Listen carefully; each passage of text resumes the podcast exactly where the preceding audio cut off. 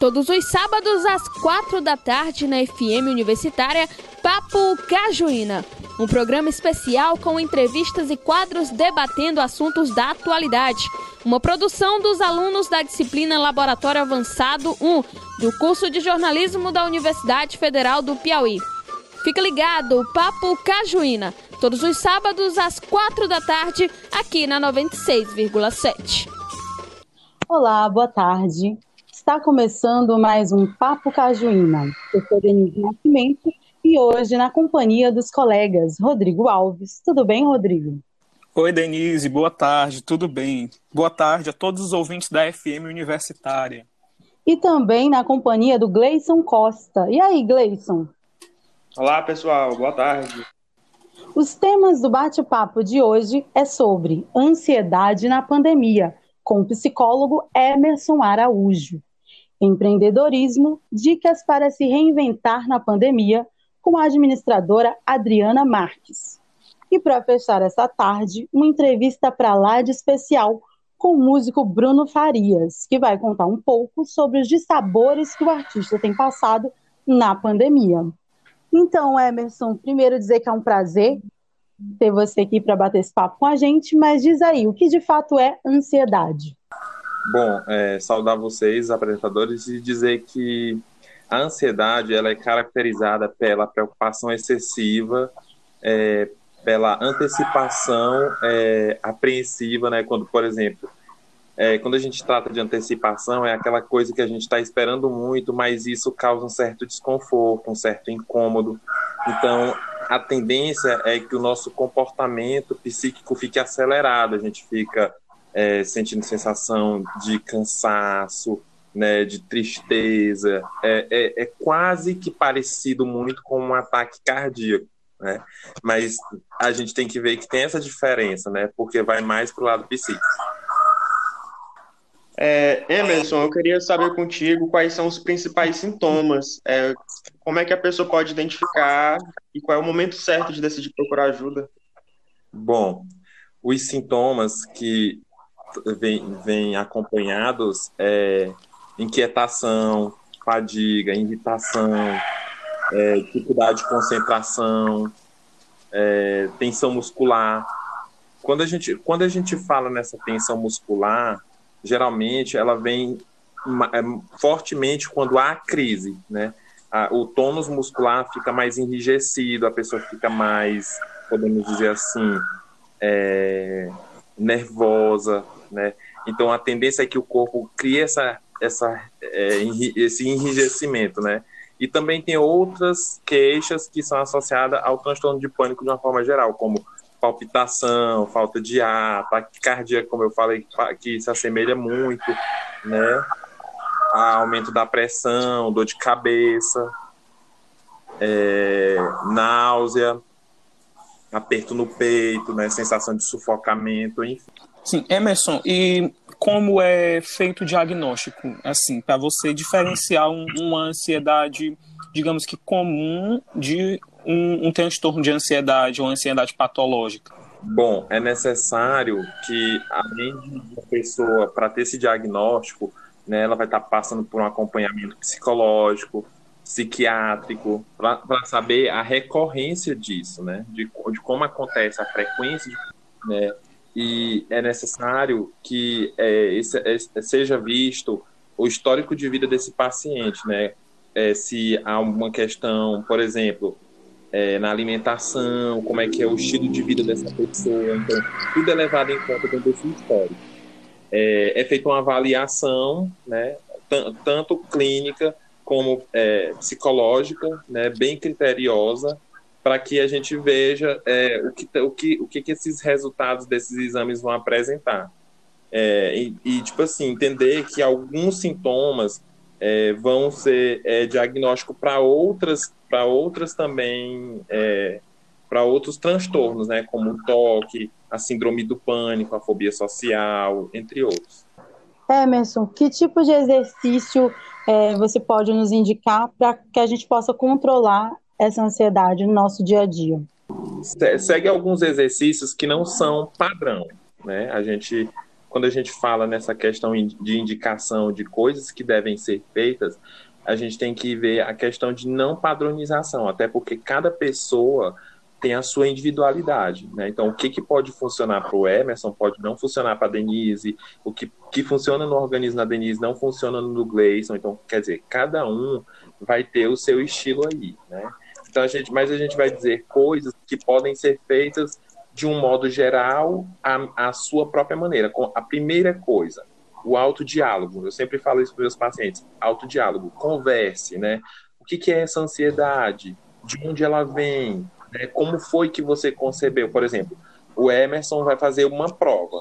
Se eu vou fazer uma prova, evidentemente eu vou ficar nervoso, eu vou ficar com medo, vou ficar pensando, poxa, eu queria tanto tirar uma nota boa, quando na verdade eu posso também tirar uma nota ruim. Então eu tenho que conversar, olha, Emerson, você está sentindo essa ansiedade devido à prova. Então, assim, calma, estuda o, o, como você puder, como der, faça a sua prova, veja as tentativas, e aí esse é o autodiálogo. Mas nós temos a, a desviar, desviar a atenção dos sintomas, por exemplo, eu estou sentindo muita dor de cabeça, então é, se eu der muita ênfase a essa dor de cabeça, ah, eu estou sentindo dor de cabeça, a dor de cabeça vai potencializar. Então eu tenho que à medida que eu sinto dor de cabeça, eu também tenho que entender, não, eu deixo, eu vou deixar essa dor de cabeça aí, e se eu ver que não melhorou, aí sim, aí eu vou tentar ver qual a outra possibilidade, né, ir ao médico, enfim. Mas não já de cara já ficar lançar essa, essa antecipação, como a gente já falou. Aí tem é, diminuição dos ritmos de respiração, né? Então é necessário que você trabalhe a respiração, né? é, relaxamento dos músculos através dos exercícios físicos, é, buscar distração com é, outras atividades, principalmente atividades físicas e atividades artísticas, né?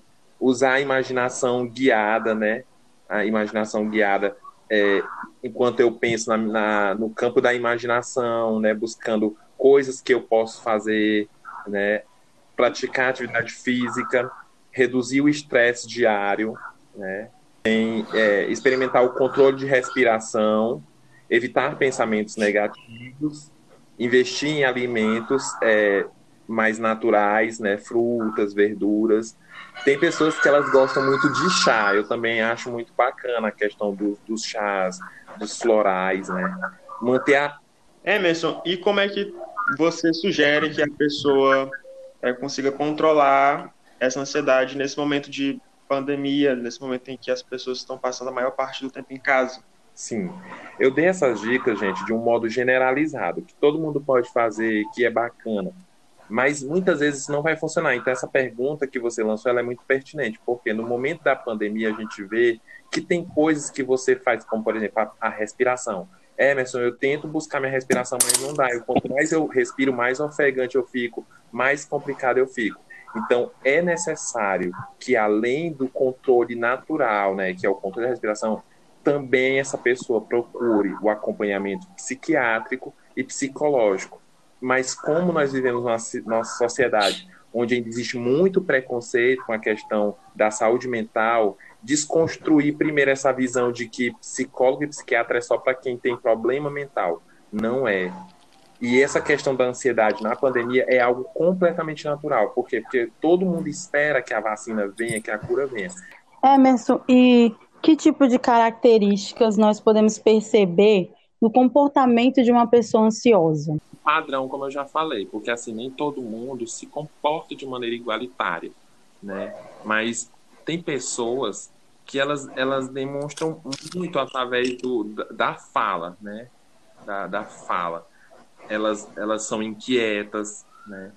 elas têm uma irritabilidade muito grande, elas têm dificuldade de concentração, há, há uma perturbação no sono, né? há uma questão de fadiga. Né? Só que a gente tem que entender que para eles serem considerados dentro da, da cadeia de transtorno de, de ansiedade, eles têm que persistir por pelo menos seis meses, né? e eles têm que vir acompanhado desses sintomas dentro de três meses. Ou seja, eu tenho que perceber isso, é, esses sintomas vindo três meses e se ele se manter persistente até, até seis meses, né? Tipo assim, a pessoa mostra muito que está preocupado. Por exemplo, tem pessoas que falam o tempo todo, elas sempre falam no futuro, né? Sempre mostrando, elas não, elas têm dificuldade de acessar o presente, então elas estão sempre antecipando. Ah, eu vou ter que fazer isso. Ah, eu vou ter que fazer aquilo outro. Né? Elas estão sempre mostrando é, irritabilidade, pressão. Eita, eu tenho, eu, eu, ah, eu tô, sabe, pelo fio, né? Então, então assim, tem que reparar bem para que haja um, um, um, acompanhamento preciso, né? Porque pode se assemelhar com outras coisas, como eu falei, pode, uma crise de, de, de ansiedade, ela se parece muito com taquicardia, porque a pessoa tem sudorese, tem náusea, tem dor de cabeça, mas não é. Emerson, e na vida profissional, como fazer para que a ansiedade ela não atrapalhe é, você no, nas atividades do seu dia a dia? E o principal, tem cura é, bom, vamos, vamos começar logo pela, pelo fim. né? Cura, quando a gente fala em cura dentro da psicologia, é um, é um, é um termo muito. A gente desconstrói muito esse termo. Porque ninguém na psicologia, a, a psicologia, o trabalho psicoterapêutico, ele não busca uma cura, né? ele busca uma autocompreensão, porque quando eu me compreendo, quando eu me entendo como ser existente, se eu tenho ansiedade, eu vou entender que é um processo meu, né? Eu não vou ficar tentando me afastar disso, muito pelo contrário. Aí eu vou fazer o que eu disse lá no começo, o autodiálogo. Eu vou entender que aquilo ali me pertence, que está em mim. Mas, ao mesmo tempo, por exemplo, eu sempre digo para meus pacientes, o, o sentimento, o sintoma ou a pessoa, né? Se eu não existir, os sentimentos do Emerson não existem. Então, se o Emerson também não existe, os sintomas dele não existem. Se os meus sintomas existem, é porque eu existo. Então, se eu existo, eu consigo ter esse autodiálogo de dizer, não, eu estou nervoso, ansioso, então eu tenho que também pensar, né? Não, o oposto, né? De ficar um pouco mais calmo, de também entender que as coisas têm um processo para acontecer. E dentro do trabalho, é, por exemplo, se eu percebo que naquele dia eu estou muito irritado, então, em vez de eu ir de cara já debater com as pessoas, eu tenho que entender que eu, eu estou irritado. Emerson está irritado. Então, o Emerson vai explicar, né? Por exemplo, eu trabalho com o Gleison, com a Denise e com o Rodrigo. E hoje eu estou muito irritado. É o que, que eu digo? Hoje eu não estou bem. Eu não, eu não gostaria de ficar conversando porque a gente pode acabar brigando. Mas se for alguma coisa muito séria em relação ao trabalho, vocês podem me chamar. Pronto. Ali vocês já vão compreender. Não, Emerson hoje ele está sabe, irritado, então não vamos mexer, né? Se eu sinto um, uma, um calafrio, né? Eu digo, Denise, olha, hoje eu estou sentindo calafrio, é, eu acho que estou com febre, eu vou dividindo isso. Porque muitas vezes a pessoa ela se fecha, né? Quando ela tem ansiedade, ela, ela se fecha no sintoma. Não, eu não vou dizer para ninguém, porque todo mundo vai achar que isso é coisa, é besteira, né? E também ver que as pessoas também têm que levar isso mais a sério. Né? Quando é dito, olha, eu tenho ansiedade, olha, eu me sinto nervoso, olha, eu estou irritado. Né? Levar mais a sério. Às vezes, num, num, ambiente de trabalho, a gente leva muito na esportiva. Ah, o fulano ali está dizendo que está irritado, mas é besteira. Né? E aí acaba que se torna uma coisa muito séria e complica. É, e Emerson, na, na sua opinião, né, como você falou que todo o contexto né, que a pessoa está inserida, a vida dela, a, a vivência, tudo é, é utilizado né, para compreender se é ou não um transtorno de ansiedade, para diagnosticar corretamente. O que, que você acha que poderia ser mudado na, digamos que social, estruturalmente, para esses índices né, de, de tanto transtorno de ansiedade e depressão pudessem ser reduzidos? primeiro lugar, puxar a sardinha para mim e para os meus, como diz o outro, né? Ter psicólogos, né, disponíveis dentro das empresas, dentro das escolas, né, dentro dos templos religiosos, dentro dos lugares de culto, né? Assim, em todos os contextos, psicólogo, porque aí a gente poderia dar um acompanhamento melhor. Segundo, as pessoas terem acesso a outros profissionais, porque hoje em dia nós vivemos uma questão multiprofissional, né, num contexto multiprofissional. Então tem, não adianta uma pessoa, por exemplo, eu estava até falando à, tarde com uma tia minha, né, não adianta a pessoa querer emagrecer se ela não vai, ela, ela vai ao, ao nutricionista, mas ela não vai ao psicólogo, né? E o processo de emagrecimento não é só alimentício, às vezes é uma coisa psicológica. Então, fisioterapeuta ser acessado, né? O médico, se é, uma, se é um transtorno é, de é, aprendizagem, né? O psicopedagogo, o professor, junto com o psicólogo, ou seja, unir essas redes para servir de apoio, né? Tem que ter a rede de apoio para acolher essas pessoas, porque o que, o que há muito é a falta de acesso e a falta de é, educação, psicoeducação, né? Educar o povo acerca da importância de ir ao psicólogo, de ir ao psiquiatra, de ir ao psicopedagogo, enfim. Emerson, a gente agradece a sua participação, dizer que foi muito esclarecedor. E voltamos já já Todos os sábados, às quatro da tarde, na FM Universitária, Papo Cajuína. Um programa especial com entrevistas e quadros debatendo assuntos da atualidade. Uma produção dos alunos da disciplina Laboratório Avançado 1, do curso de jornalismo da Universidade Federal do Piauí. Fica ligado, Papo Cajuína, todos os sábados às quatro da tarde, aqui na 96,7. Olá, eu queria me dirigir agora às famílias brasileiras para tratar de um tema muito importante, que é a questão da automutilação entre os jovens. A automutilação é um comportamento no qual alguém causa um ferimento no próprio corpo, em alguma parte do próprio corpo, normalmente pernas e braços, mas ele não tem a intenção de tirar a própria vida. Isso é uma diferença importante para a gente não confundir com tentativa de suicídio. E as intenções, os motivos mais alegados por quem pratica esse comportamento é de buscar o alívio de uma angústia, só que nós sabemos que os nossos problemas não serão resolvidos em função de ferimentos que a gente cause no nosso corpo. Portanto, se você se deparar com alguém nessa situação, ao invés de críticas, de julgamentos e de agressões, o mais importante é que você acolha, escute e depois encaminhe aos profissionais de saúde. Apoio FM Universitária. Matérias, entrevistas, grandes reportagens e séries especiais. Um jornalismo feito para você entender. Jornal da Universitária. De segunda a sexta, meio-dia e meia, aqui na sua 96,7.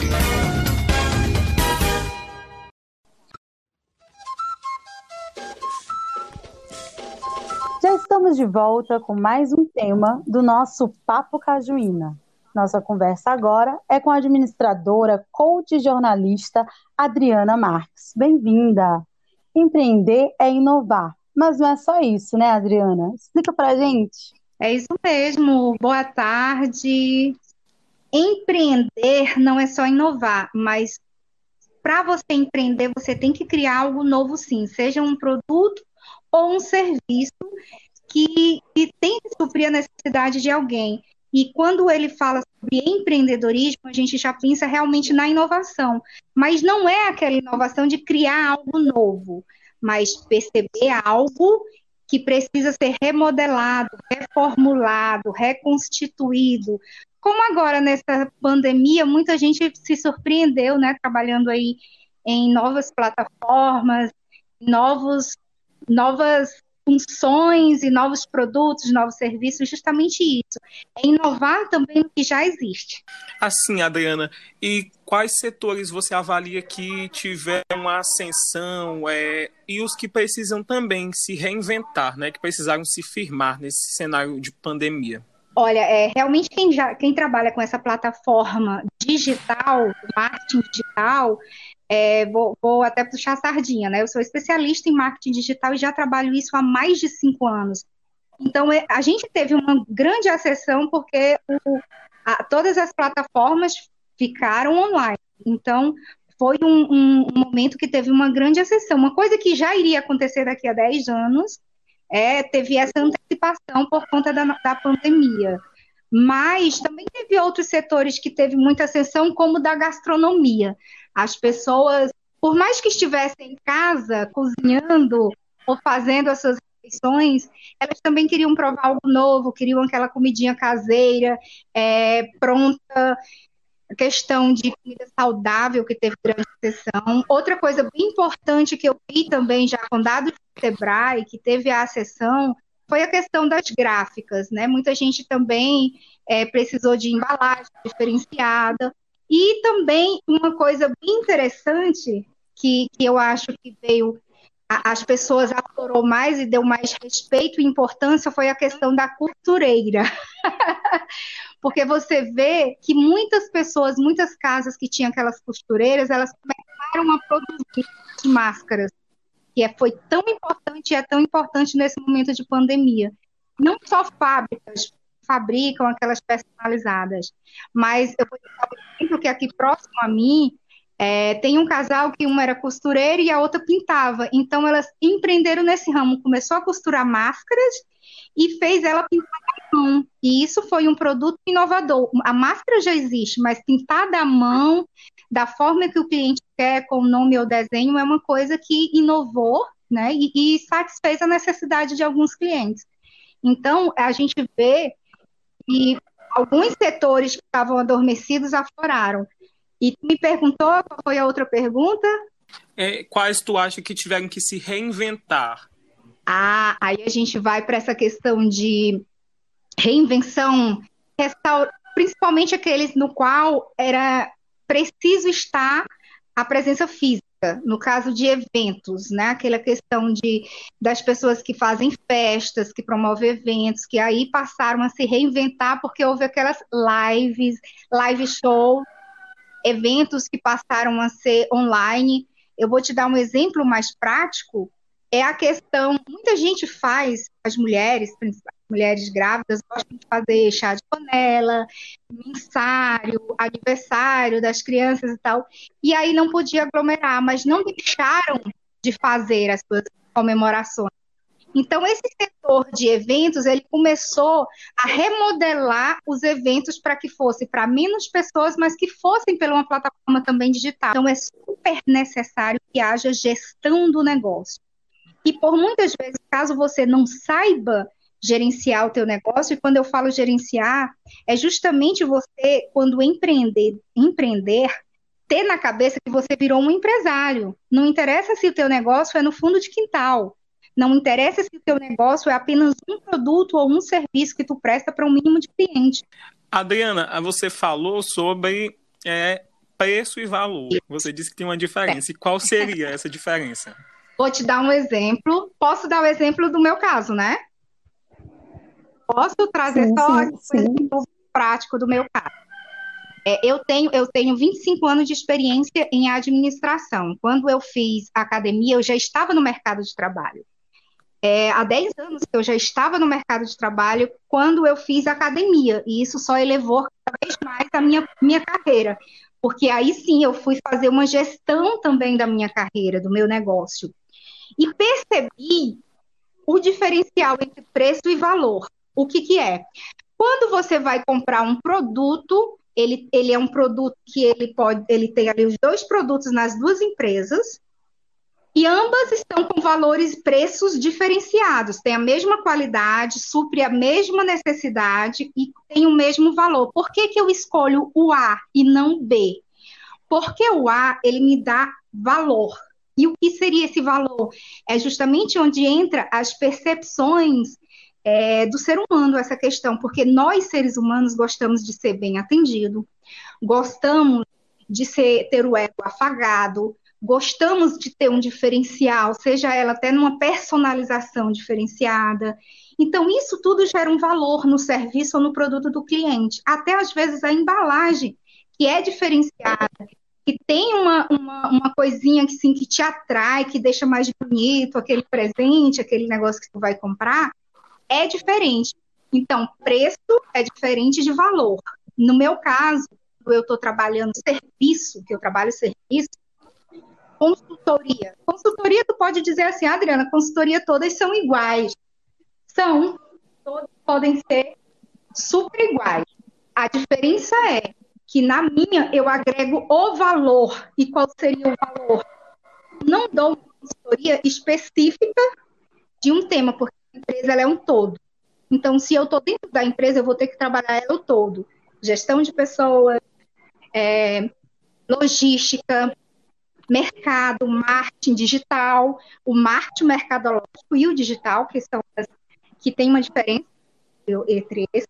Então, eu trabalho a consultoria de, da empresa como um todo. Eu, eu tenho uma visão diferenciada nisso, por experiência de 25 anos de mercado. Então, o meu trabalho de consultoria ele vai gerar valor e não é apenas preço. Deu para entender aí um pouco?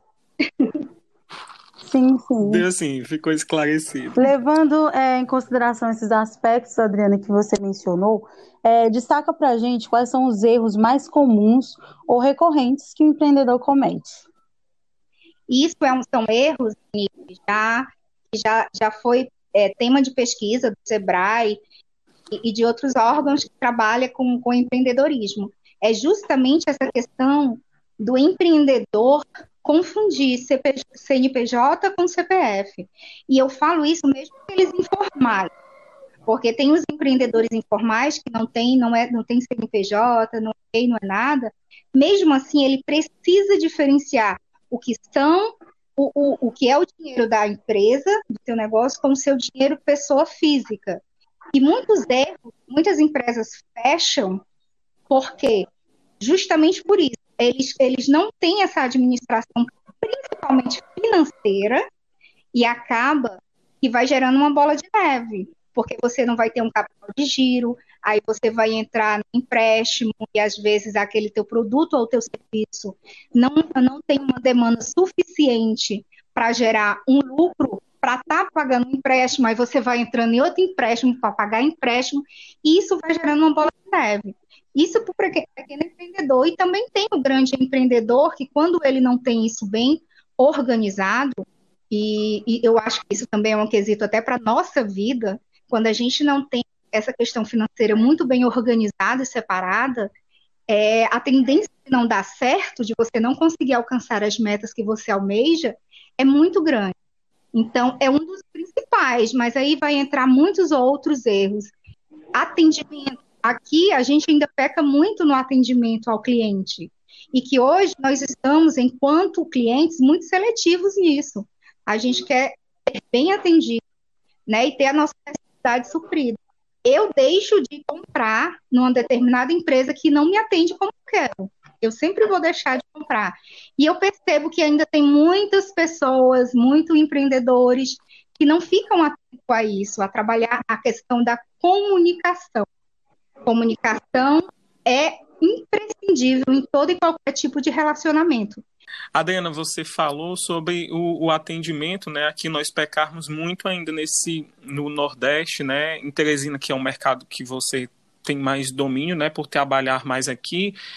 O que seriam esses erros de atendimento? É, é tratar as pessoas de forma como se fosse. Você pode explicar melhor sobre isso? Posso sim. E olha, não é só Nordeste, tá? Eu acho, eu vejo que a questão atendimento ela permeia Brasil, não só Nordeste. Eu tenho, eu tenho viajado antes de pandemia, eu viajava bastante também por outros lugares. Por que, que eu destaco o Nordeste?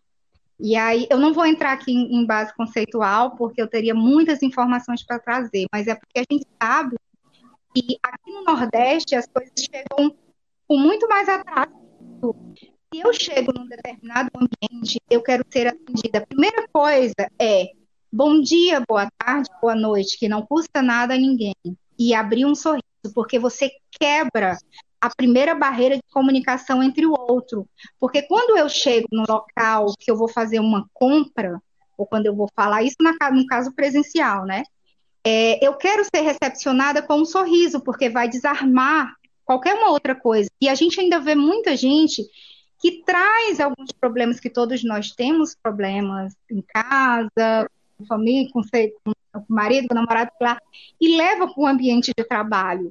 Não é que nós somos seres desassociáveis, não podemos ser uma pessoa em casa e outra diferente no trabalho, mas a gente pode também trabalhar a questão da inteligência emocional, para que o nosso trabalho não seja afetado, porque por mais que eu tenha problemas em casa, o outro não tem, não tem, é, é, como é o nomezinho, ele não tem culpa né? Eu não posso culpabilizar o outro é, negando uma comunicação não violenta.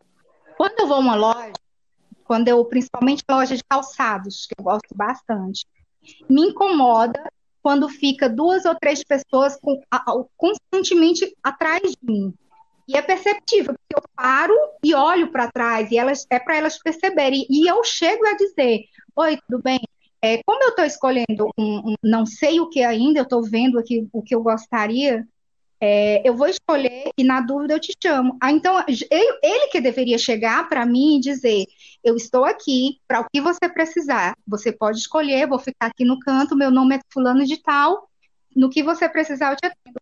E isso não acontece, não acontece essa primeira comunicação do, do vendedor com o cliente. É, Adriana, e tu acha que o ideal é, para começar o primeiro negócio seria começar sozinho ou com. Nada disso. a gente precisa, olha, nós não somos uma ilha, então a gente sempre vai precisar de muitas pessoas em nossa volta. Eu, eu, você quer começar um negócio, comece a, a, ter, a, já colocar na tua cabeça quem são as pessoas que podem me ajudar nesse negócio, mas eu não falo como sócio, como parceiro de negócios. Hoje, é, a gente só vive em parceria, a gente tem que trabalhar em parceria com o outro. E aí você já vai pensando qual é o valor que você pode dar para que o outro possa lhe ajudar nisso. Como é essa parceria? Porque ela tem que ser ganha-ganha. Né? Eu, eu dou algo para eu receber algo em troca. E aí você está pensando no, no negócio, uma das primeiras coisas que eu digo é faça uma modelagem de negócio. E o que é isso, Adriana, essa modelagem de negócio?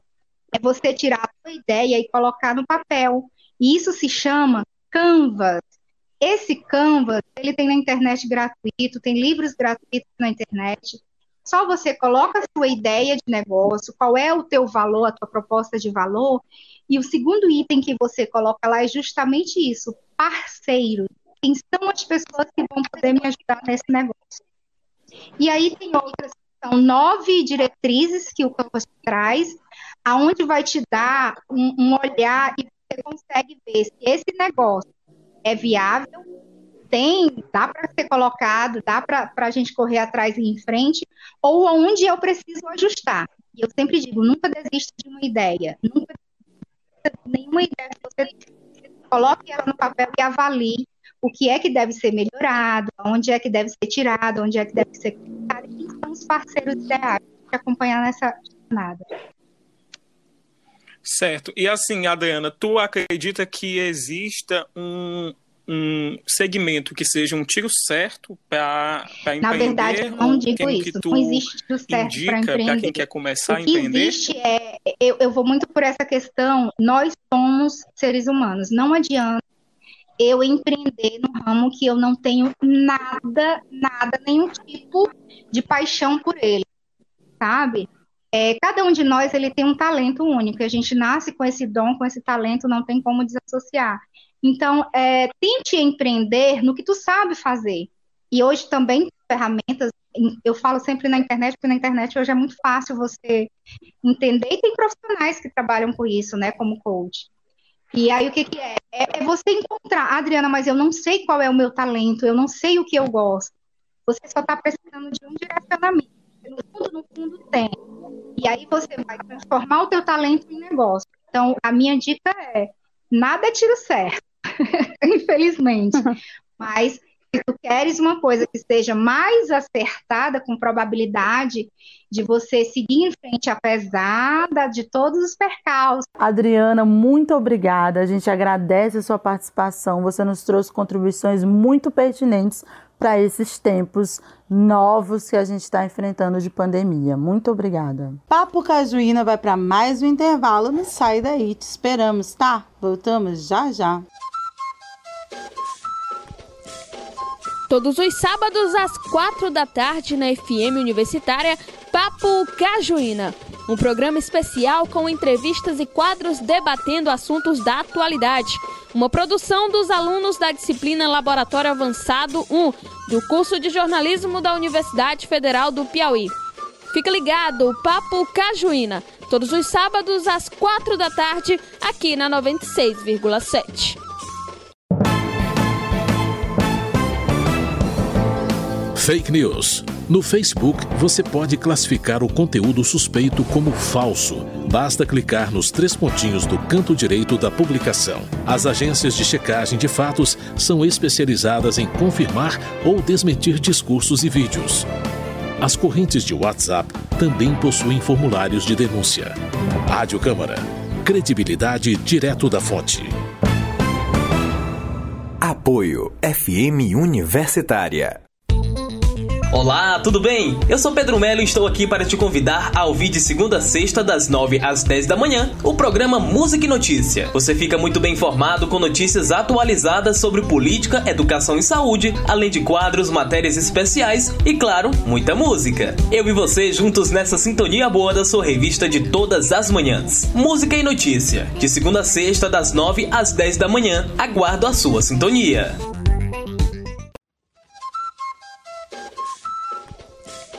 Cajuína já está de volta. O papo agora é para lá de musical. Aqui conosco o músico e compositor Bruno Farias. Tudo bem, Bruno?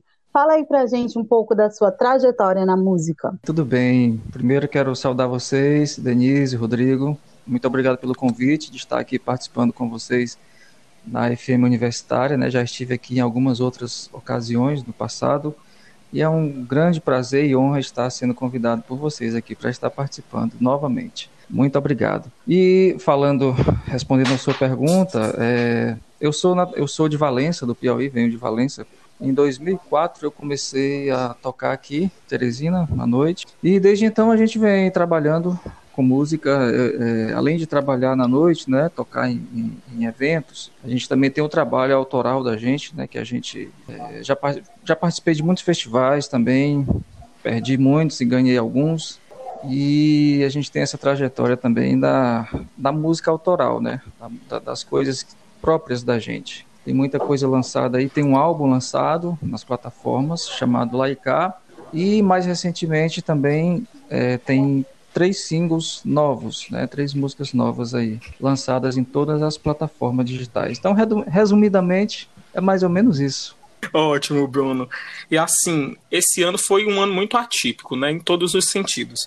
E o que é que essa pandemia do novo coronavírus impactou, né? E de que forma ela impactou na, na tua carreira, na tua trajetória musical durante esse ano? Olha, realmente eu acho que eu acho não, com certeza uma coisa nunca vista, né? Uma coisa inesperada, né? Pegou todo mundo assim praticamente de surpresa, porque por mais que a gente ouça as notícias quando ainda está longe da gente, quando ainda está lá em outro país, querendo ou não, a gente tem uma sensação de que, né, que a gente está aqui, a coisa está lá, então enquanto não chega mesmo ali próximo a você, é, a gente tem essa sensação de, pô, não, vai chegar, será que chega? Não vai, não, tá, por tá tudo bem.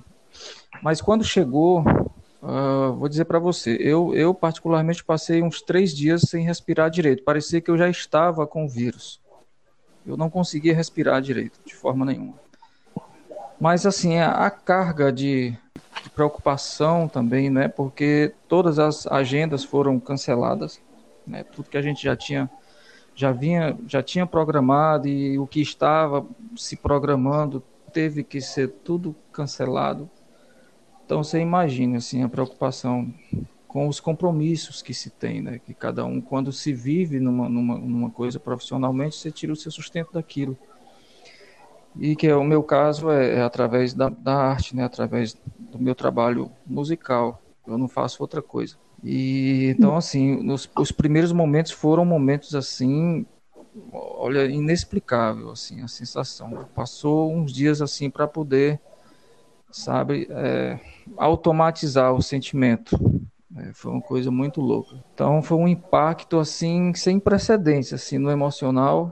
Eu sou uma pessoa muito forte, Sim, eu tenho um psicológico, né, eu sou uma pessoa, me considero uma pessoa resiliente, já passei por muitas coisas, muitas coisas difíceis, assim, desde a minha infância, até eu tenho um histórico bem assim é, carregado de, de, de, coisas emocionais. E graças a Deus é isso que salva também a gente, né? No primeiro momento que você recebe aquele impacto, é, é uma coisa horrível, mas aí depois você vai se reprogramando e vai conseguindo entender que você tem que enfrentar. Né? Então é isso. Deixa eu terminar de, de falar, porque senão você não faz a segunda pergunta, né? vamos, vamos lá. E, levando em consideração é, todos esses aspectos né, que você elencou, que saídas você encontrou para poder dar continuidade ao teu trabalho artístico nesse contexto pandêmico? Pois é, justamente, é uma boa pergunta, porque eu venho de, eu ainda sou de um tempo em que quando eu comecei não tinha muito essa coisa de você ficar se preocupando em, em com rede social, postar, não sei o que, fazer live, não sei o que e tal. É. Então, é, a saída que a gente achou, eu e, e, e todo mundo, né, realmente foi as lives. Né? As lives que até hoje ainda, ainda está, né, ainda está em voga, como se diz, não mais na mesma intensidade. Né? Mas a saída que a gente achou realmente foi essa. Eu particularmente eu comecei a fazer lives semanal nas minhas redes mesmo, é, nos, meus, nos meus perfis pessoais, né? Instagram, Facebook, é, essa coisa toda. É, e depois fiz uma live né, com uma coisa, uma produção maior, que foi uma live que eu fiz em parceria com a Cici Arcângelo.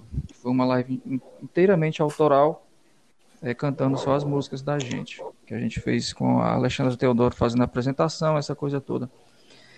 E foi através disso que a gente foi conseguindo é, é, manter algumas coisas, né? Porque através disso as pessoas que já acompanham o trabalho da gente já há algum tempo, que são fãs, que, né, que gostam da música da gente, né, sempre fizeram, fizeram é, tudo possível para ajudar, para fazer os depósitos para a gente, para não, não deixar a peteca cair, como se diz no popular. Né.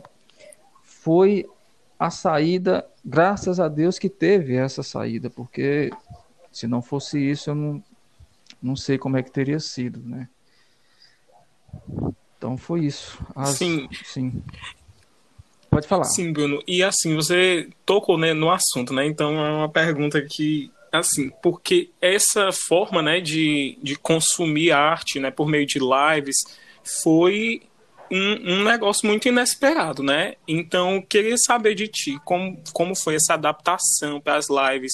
Se tu acha que esse é um fenômeno que veio realmente para ficar ou se daqui a um tempo as pessoas vão deixar mais de lado? Olha, eh, eh, Rodrigo, eu acho que nada substitui o real, sabe? O, o a presença. Né? Eu acho que nada, nada, nada nesse mundo substitui. Né? Nada vai ser igual do que a presença ali, o tato. Né? Porém, eu, eu, eu, eu percebo também, por outro lado, desse mundo digital, que eu acho que isso é uma coisa sem volta. Eu acho que muitas coisas é, e realmente assim o, a própria o próprio sistema né da, em si das redes sociais a própria a própria dinâmica ela ela é muito favorável também em muitos sentidos não de substituir a questão como eu falei da, da presença né, mas ela é uma coisa muito dinâmica e, e que e é, é uma ferramenta também muito poderosa para gente para nós que somos artistas, né, que temos um, um produto como a música, né, porque faz, de repente você faz uma, a gente faz uma coisa aqui e de repente isso o mundo inteiro pode, pode ver o que você fez. É, é, é não, não tem precedentes isso. Então é uma eu acho que é uma coisa que veio para ficar. Inclusive tem muitos exemplos, né, de, de, de, de, artistas que já estão trabalhando com show, os shows virtuais, né? A pessoa paga lá o ingresso à plataforma e tem só vai ter acesso a, a assistir o show se, se, né, se pagar o, o, o bilhete lá virtual para poder assistir o show do artista. Inclusive agora mais recentemente teve um assim do do Elomar, do Elomar Figueira Melo. E é isso, tem, já tem muita gente fazendo isso, e eu acho que isso não vai parar, isso é um, eu, eu, acho que isso é um caminho sem volta. Agora, é claro que a questão da, da, da presença é, um, é uma coisa que não, nunca, nunca vai ter nada que substitua, né? Nenhum tipo de plataforma que substitua a força da energia nossa presencial nem na música, nem no, na questão da educação, né? Eu também sou professor de, de violão popular do, do, do, de uma loja, de uma empresa privada, e, e os alunos da gente tiveram que ser remanejados quem quis ficar, né? Todos para ficar online, mas teve muita gente que não fica, tem muita gente que não que não consegue né, ficar assistir aula por a questão online, porque realmente é, é muito diferente, né? E é, nessa pandemia, é, nós percebemos claramente a importância da arte né, na vida das pessoas. Para você que vive especificamente de arte, como é perceber esse impacto direto no cotidiano das pessoas? Destaca para a gente, por gentileza. É. Uma, uma das coisas que eu até comentei, não estou lembrado com quem agora, mas eu, eu já fiz esses comentários inclusive foi uma coisa, aquela história de que não há males que não venham para um bem, né? Porque as pessoas, não todas as pessoas, mas muitas pessoas, principalmente as pessoas que lidam com, as pessoas que vão comprar o trabalho da gente, né? Os donos de casas, os, os, os empresários e tal. Tem sempre uma tendência a, a trabalhar de forma que você, que a gente se sinta meio que desvalorizado, né? Você sabe que para a gente aprender a tocar um instrumento, até ficar num nível profissional, isso não é da noite para o dia, se leva muito tempo de estudo, de dedicação, de muita coisa. Você aprender a, a controlar os seus, seus, seus medos, suas fobias, de enfrentar um, uma plateia, enfrentar. É, ou seja, é muita coisa em jogo, né? a pessoa não se dá conta. Quando chega no final das contas, a pessoa quer sempre que você vá exercer a sua função de uma maneira que às vezes fica bom para ele, mas não fica bom para o lado do, do, profissional, do artista, né? E nessa pandemia, é, pôde, se, pôde é, se perceber o quanto a arte é importante, o quanto o artista é importante nesse sentido, sabe? A arte não é uma coisa que é para ser assim uma coisa para ser vendida a preço de sei lá o que, de, de balinha, de tá entendendo? Então eu acho que serviu para isso também, para ver o quanto a arte é importante, porque se não fosse se não fosse a arte, se não existisse a arte, o que, que seria da, da humanidade num momento desse? Né? Sem, assim, nada que crie, se crie um pouco de ludicidade, pelo menos para ali, para melhorar um pouco as angústias, tanto, tantos sentimentos de, de, de tristeza que se foi gerado com um negócio desse inesperadamente. Né? Então, nesse, nesse sentido, eu acho que foi uma coisa muito positiva, né? Para as pessoas também perceber que a arte é importante, o artista tem muito valor. Né? Sim, é, e Bruno, assim, falando mais pessoalmente, né, sobre você. A gente sabe que tem os artistas, cada artista tem a sua forma de, de produzir, né? De produzir a sua arte. No caso, tu também é compositor. E o que essa pandemia, como foi nessa pandemia, assim, o isolamento, o distanciamento, isso te ajudou a produzir ou atrapalhou?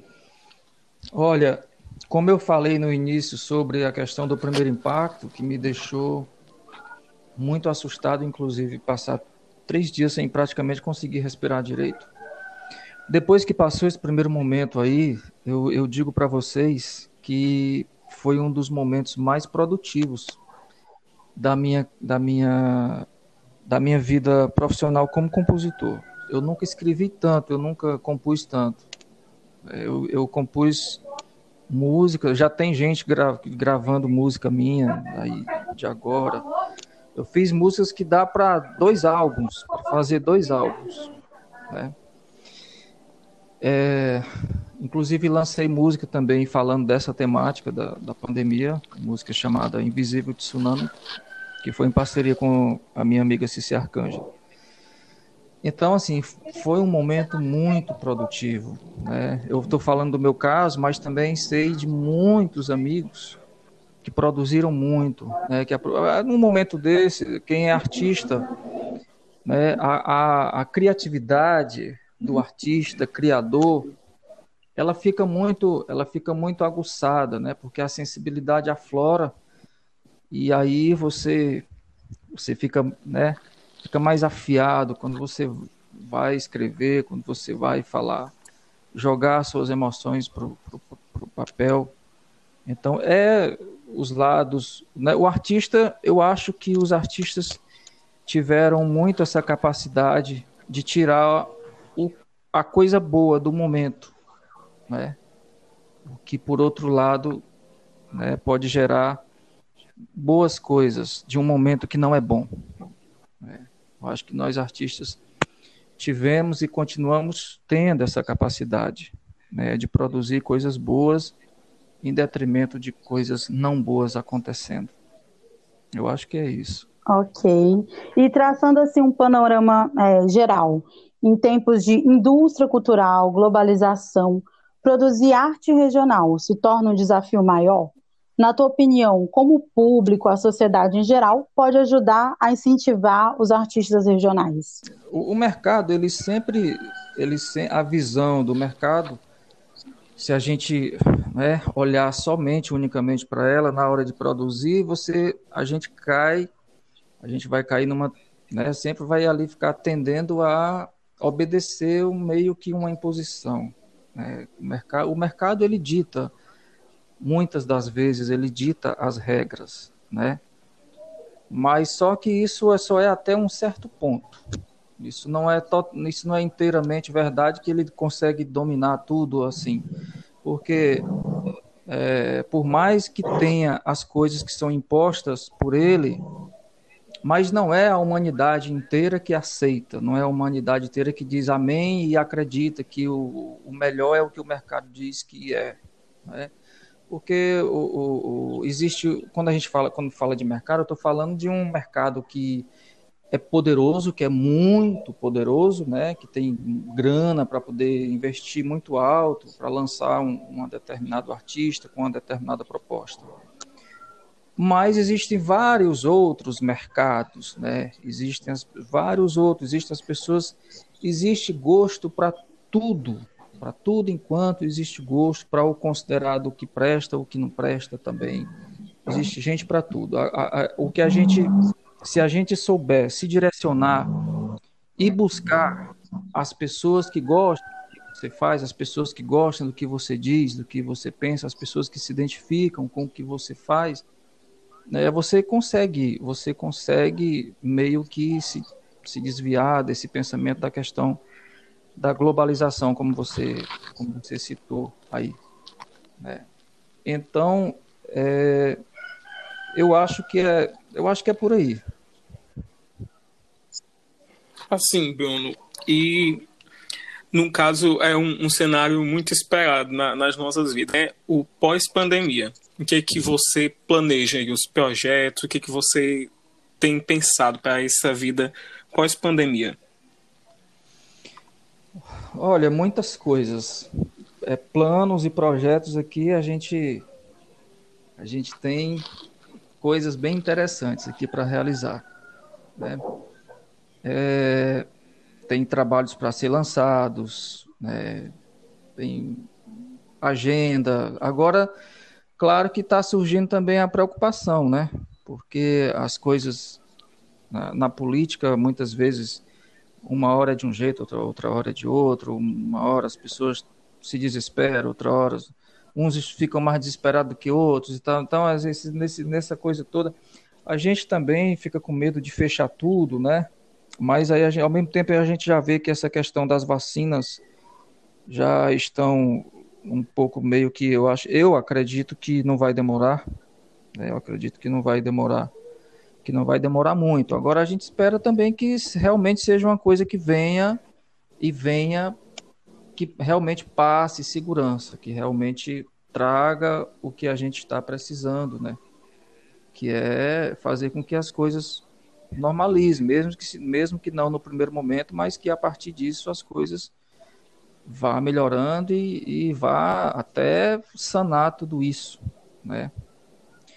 Mas voltando para os projetos, assim, a gente, eu particularmente tenho muita coisa aqui projetada tanto no meu, no meu trabalho autoral, né, lançamentos novos que a gente está planejando, como os trabalhos também que a gente faz da noite, né?